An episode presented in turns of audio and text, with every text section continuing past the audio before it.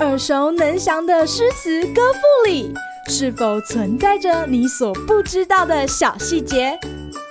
快跟着师傅麦恩居一起补充韵文当中的小惊喜！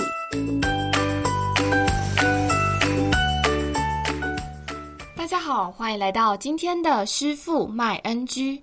今天要和大家介绍的是李商隐的《嫦娥》。云母屏风烛影深，长河渐落晓星沉。嫦娥应悔偷灵药，碧海青天夜夜心。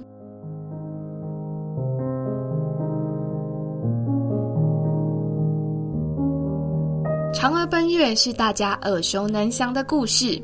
小时候觉得后羿也太可怜了，好不容易获得不死的仙药，最后却被妻子嫦娥吃掉了。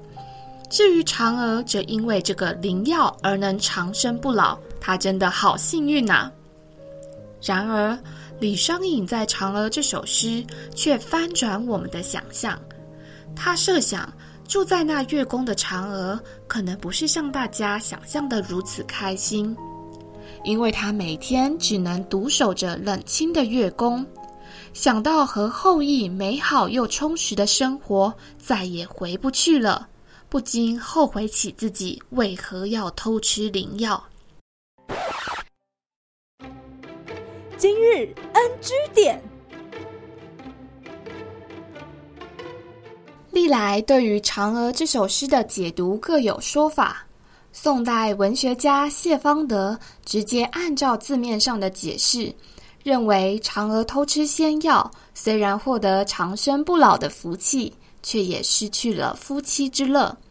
也有说嫦娥暗指李商隐思念的人，而师傅觉得清代文人江秉章的解释值得参考。他认为这首诗表达了李商隐高中进士后，仕途却屡屡不得意的后悔之情，并分析第一二句是感叹时间的流逝，第三四句则是比喻诗人自己还不如不要有这样的才华，省得夜夜劳心伤神。